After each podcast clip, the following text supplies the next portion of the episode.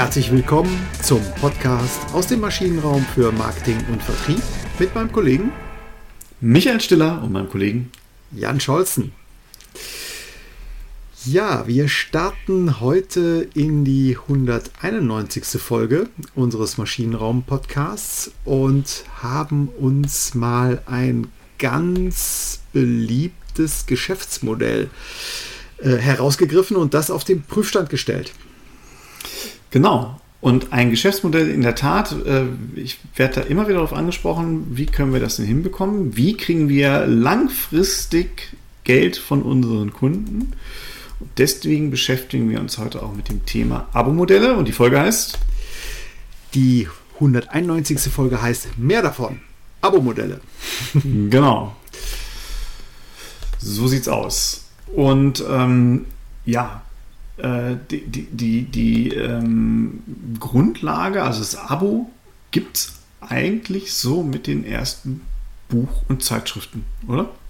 Genau, also der klassische Bertelsmann Club, ähm, die, die, ja, oder Bertelsmann, der heute sehr große Konzern, ist damit bekannt und groß geworden, haben in den, ich glaube, in den 50er und 60er Jahren die ersten Buchclubs gegründet, sehr exklusiv. Man äh, kam da also an Bücher nur ran, wenn man eben Teil dieses Clubs war und äh, Teil dieser Community war. Und vielleicht ist das ja auch ein Teil schon des, äh, des Erfolgsmodells. Aber ob das ein Erfolgsmodell ist oder nicht oder äh, welche Typen es gibt, darum geht es in der heutigen Folge.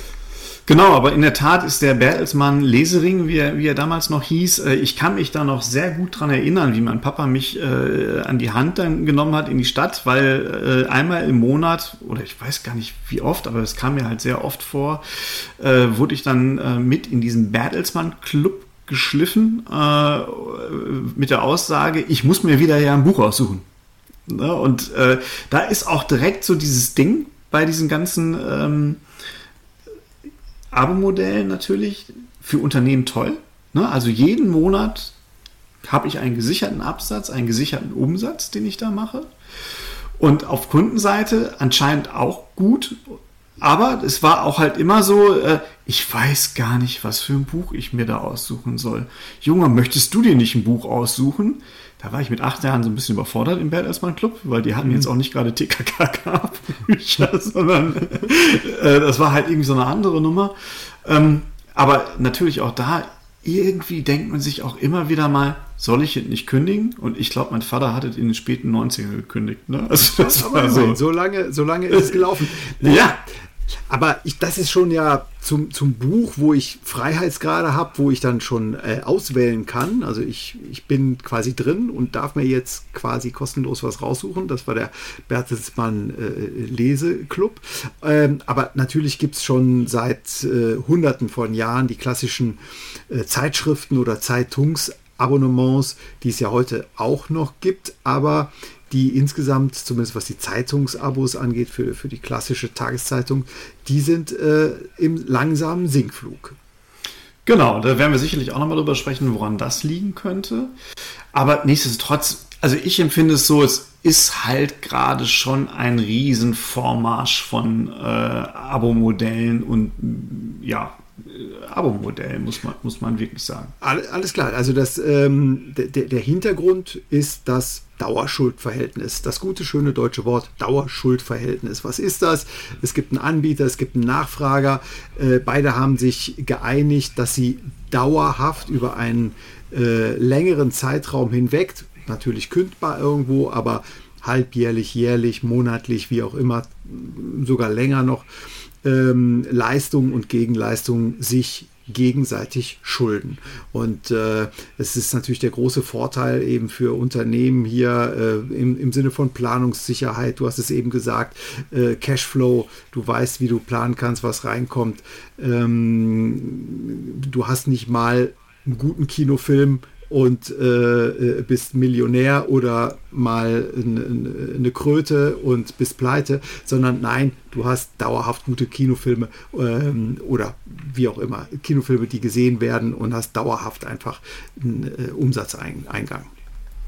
Genau, ne? oder schlechtes Wetter, äh, dann leitet sich keiner ein Video aus. Ne? Äh, bei gutem Wetter, äh, nee, umgekehrt, bei schlechtem Wetter leihen, leihen sich alle ein Video aus und bei gutem Wetter halt keiner. Und deswegen ist natürlich schon auch dieser Gang dazu zu sagen, wir versuchen möglichst viel in so ein Dauerschuldverhältnis zu bringen, relativ klar. Mhm. Ich würde mal sagen, ähm, die gängigsten und da einfach mal, damit wir ein Gefühl dafür bekommen, wo wir uns darüber unterhalten ähm, und vielleicht wo auch, wo wir uns nicht darüber unterhalten. Ja. Wenn ich ich habe Produkte mit Sicherheit wie ein Stromvertrag, die würde ich nicht als Abo-Modell bezeichnen. Das ist ein Dauerschuldverhältnismodell, aber die Natur der Sache macht es halt so, dass ich nicht monatlich sagen kann, ich hätte gerne wieder meine Tüte Strom.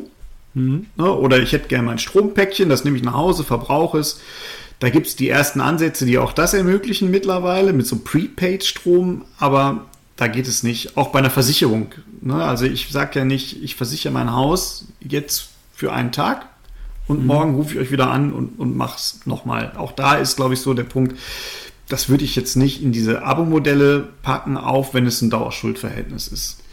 Genau, aber ich glaube, du hast es hier so schön äh, mit Hilfe äh, von, von Christoph, der uns hier ja ähm, wieder mal ganz toll geholfen hat, hier diese, Vor ähm, diese Folge vorzubereiten von Effektweit. Vielen Dank an der Stelle. Ähm, du hast es so schön äh, hier zusammengetragen ähm, dass eben äh, ein Abo äh, es ausmacht, dass man die Leistung und die Gegenleistung wiederholt. Also das heißt, der Leistungsnehmer, der Kunde, äh, hat jetzt hier nicht einen Schadenfall oder hat jetzt hier nicht dauerhaft, dass er ähm, sein, sein Ladegerät in die Steckdose äh, zieht, sondern er hat wirklich ein einmaliges ähm, auch Konsumerlebnis, was dahinter steckt. Ob das Microsoft 365 ist, ob das Netflix ist, ob das Spotify ist, ob das die Duracell-Batterie ist, die mir Amazon äh, einmal im, im Monat äh, zusendet. Das sind diese einmaligen ähm, Nutzungserlebnisse, die man hat. Genau, und die ganz typischen Sachen sind natürlich, du hast gerade schon genannt, Amazon Prime äh, in, in, einer, in einer Form, was, was Musik angeht, genauso wie Spotify, äh, ohne jetzt oder dieser, ähm, ohne dass wir jetzt hier Leute vergessen oder überbetonen wollen. Mhm. Äh, Videostreaming wie Netflix, äh, auch da wiederum Amazon, ähm, die da vielleicht noch ein bisschen anderes Modell haben. Ähm, äh, wir haben aber auch Abos ähm, wie HelloFresh zum Beispiel. Mhm. HelloFresh, der, der Lebensmittelanbieter, der mir eine Lebensmittelbox mit allen Zutaten für ein Gericht schickt und das kriege ich auf unterschiedlicher im unterschiedlichen Turnus fürs Wochenende, für den Freitag, wie auch immer und kann mir dann halt immer frisch mein Gericht kochen oder du hast es auch schon genannt, Software wie Office-Applikationen wie Office 365, äh, Adobe Suite äh, früher äh, immer so ein, also immer dann, wenn ich mit Adobe was malen wollte, der Illustrator oder ähm, ähm, das Malprogramm, ich weiß gar nicht, Photopaint ist glaube ich Corel, um, um, den anderen großen Konkurrenten noch Photoshop, zu, Foto, Photoshop, Photoshop, Photoshop, Photoshop ja. genau, das ist ja Photoshop. Äh, früher wahnsinnig hohe Einmalinvestitionen, heute Software as a Service so genannt. Ne? Mhm. Also es, ich kann darauf zugreifen, wann und wie ich will, zahle dafür aber halt monatlich mein Obolus. Genau, genau. Also das ist ähm, das Abonnement ist dazu gedacht, eben den Konsum einer bestimmten Leistung eben zu automatisieren. Und was ich sehr interessant fand, waren jetzt die Statistiken, ähm, die, wir, die wir haben. Also wie viele Abos werden denn in Deutschland pro Kopf so genutzt? Das, das, fand ich schon eine, äh, eine, schöne Zahl. Noch schöner fand ich die Zahl, oder verrückter eigentlich, die Zahl, äh, die in USA darüber kam. Genau, also in, in Deutschland und das beruht so ein bisschen auf ähm, einem Podcast, sehr empfehlenswerter Podcast auf Brand 1 mit Severin Bischoff, seines Zeichens Berater bei Roland Berger, äh, zumindest war das mein letzter Stand, mhm. ähm, und Dozent an der Uni Gallen. Ähm, der sagt halt, ähm, in Deutschland haben wir durchschnittlich mehr als zwei Abos pro Person. Im Durchschnitt, ja, also überall. Im Durchschnitt, ja, über alle, genau, über alle Personen. Das ist, das ist sehr viel, ja. Also es werden ja. äh, 160 Millionen Abi, sagt man dann Abi? Nee, Abonnements. Abi ist wieder was anderes. Ach so, das war was anderes. Da weiß ich aber nicht, was es ist. dann, dann, wenn du das nicht weißt, weiß ich das auch nicht. Okay, also mindestens zwei. Aber in den USA, zumindest hier laut, äh, laut Statista, haben wir ähm, zwölf Abonnements pro Kopf, die, genau. die im Durchschnitt abgeschlossen werden. Und es, ne, wir haben gerade gesagt, bei, bei, zwei ist schon so, wo wir gesagt haben, das kommt uns aber viel vor, ne? aber zwölf Abos pro Person in den USA über alle. Das ist ja schon ne, sehr hoch. Ne? Äh, genau, und äh, die Millennials haben sogar 17 Abos unglaublich, eine sehr, sehr hohe Zahl. Jetzt muss man natürlich auch schauen, was ist das für ein Abo? Ähm, wir hat, ich hatte es eben schon mal so angedeutet, äh, man kann sich bei Amazon, wenn man äh, unterschiedliche ähm, Konsumprodukte äh, häufiger mal kauft, dann bekommt man für einen etwas geringeren Tarif je Kauf ähm, angeboten, dass man das doch bitte regelmäßig kauft. Ob das die Batterien sind, ob das äh, die Nivea äh, Hautcreme ist oder was auch immer. Ähm, aber wenn man in diesen regelmäßigen Konsum kommt und den quasi nicht mehr selber steuern kann, sondern quasi im Dauerschuldverhältnis dann hängt, dann, ähm, äh, dann wird es sehr interessant eben.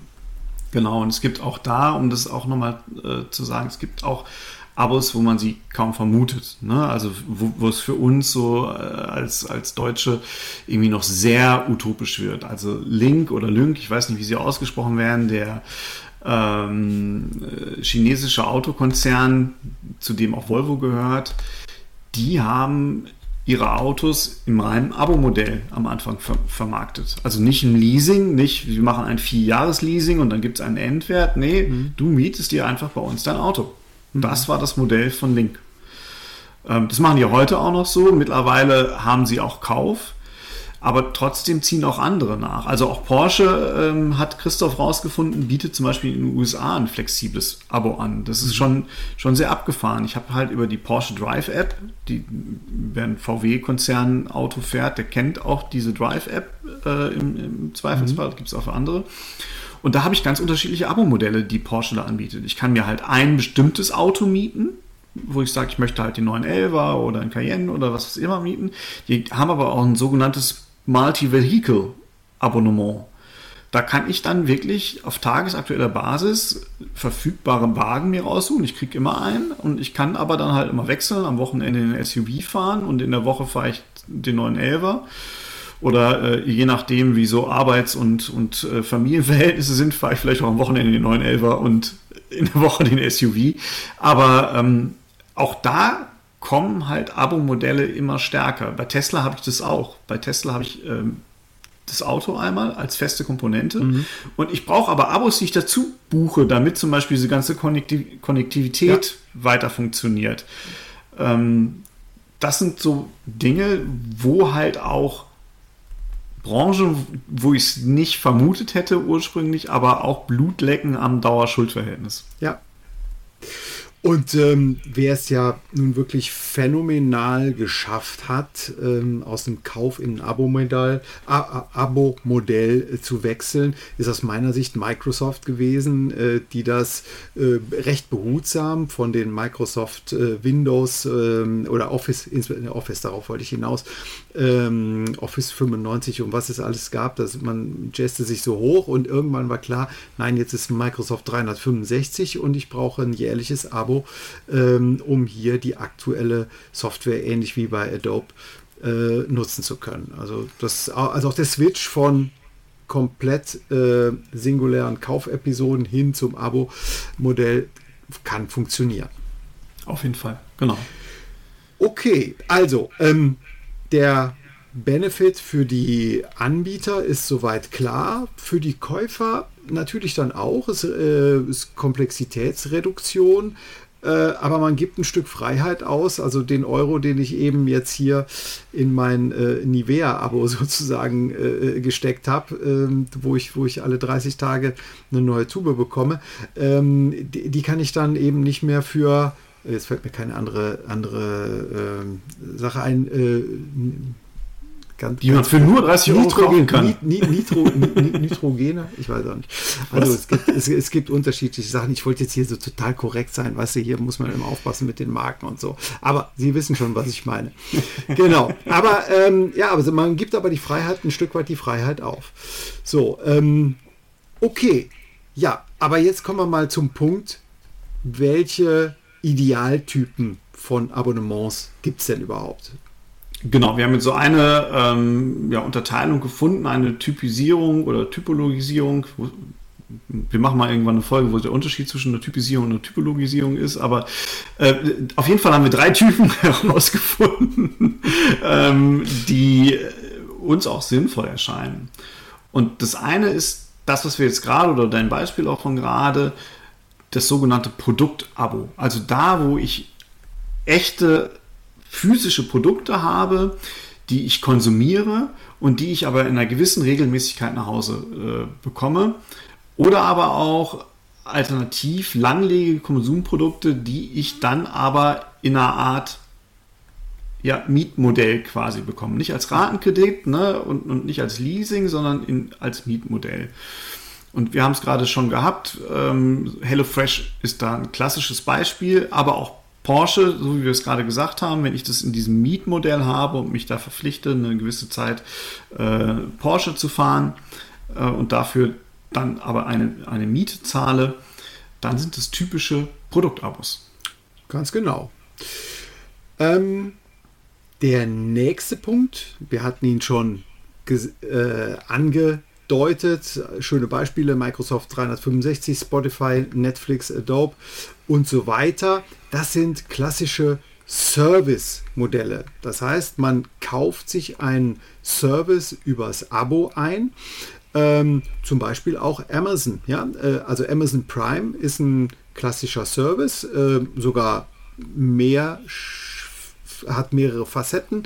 Nicht nur, dass man Zugriff auf die, auf die äh, Mediathek dort hat, sondern eben auch sich noch eine, ähm, eine, eine Schnelligkeit in der Zulieferung, ja, also eine, eine Zeitoption sozusagen hier mit einkauft. Ja, wobei das schon wieder eine andere Form ist. Ich glaube, das stimmt. Also Amazon ist so ein typisches Mischmodell, das können wir gleich auch nochmal erklären, aber Service ist jetzt auch so äh, weit gefasst. Ne? Also wir haben halt dabei Software als as a Service, wie es so halt, diese typischen SaaS-Modelle, ja. von denen man heute spricht. Also Microsoft, Adobe, ähm, Google ist dabei mit, mit Google One. Ich habe aber auch Musik. Streaming-Dienste, also nicht nur Musik, sondern auch Video-Streaming-Dienste, die ich da bekommen kann. Ähm, es wird aber auch zum Beispiel sowas mitgeführt wie Uber. Also auch bei Uber kann ich mehr, ich glaube in Deutschland ist es noch nicht möglich, aber mhm. ich glaube in anderen Ländern kann ich auch bei Uber so eine Art äh, Abo abschließen, um dann halt entsprechende Fahrten mit Uber äh, durchführen zu können. Okay, ja, das wusste ich jetzt auch noch nicht. Ja, interessant. Hm? Genau, und das sind klassische Services, also nicht da, wo ich irgendwas konsumiere und das Produkt immer wieder bekomme und das ist danach weg, sondern das Produkt bleibt da, ich bediene mich dieses Produktes und es ist aber trotzdem noch weiter vorhanden. Ganz genau. Und jetzt kommt der dritte Fall. Yes. Und hier geht es um Subskription. Ich bin gespannt, Micha. Äh, der dritte Fall ist halt, das sind die typischen E-Commerce-Abos. Also das auch ein Riesentrend in ganz, ganz vielen ähm, Online-Shops. Da habe ich für einen gewissen Betrag bekomme ich halt Mehrwertdienste. Einen Gratisversand, unabhängig von der Warenkorbgröße, einen Expressversand, ähm, bestimmte Rabattaktionen wenn, oder Optionen, wenn ich in diesem Club bleibe, äh, bekomme ich halt immer 5% off. Ähm, oder äh, manchmal ist es auch so, dass die sagen, ähm, du kannst dann einen bestimmten Versanddienstleister dir aussuchen. Wenn du bei uns ein, Obolus zahlst, 5, 10 oder 15 Euro im Monat, dann kannst du immer mit DHL versenden oder immer mit DPD. Ne, das sind so typische E-Commerce-Abos, die quasi als Add-on zum eigentlichen Shop gedacht sind. Genau, und Subskription, ich hatte so ein bisschen versucht anzuteasern, ähm, das ist das Vorabverkaufsverfahren. Das heißt, man kauft sich im Vorhinein eben äh, die Eintrittskarte, um dann die, die Leistung abrufen zu können. Genau. Und Amazon, um darauf zurückzukommen, mhm. ist zum Beispiel ein Anbieter von so einem ja, so einem gemischten Modell. Ne? Also du hast, wie du es schon gesagt hast, bei Amazon Prime, äh, jetzt über, überbetonen wir vielleicht hier ein bisschen Amazon. Ähm, äh, falls sich jemand beschwert, äh, bitte nicht bei uns. Falls Amazon das mitkriegt, können die gerne uns was überweisen. ähm, aber äh, das Beispiel mal weiternehmen. Also wir haben dieses Amazon Prime, da stecken halt mehrere Dinge drin. Ich habe dabei die Streaming-Dienste mit drin, äh, was die, die, das Video-Streaming angeht.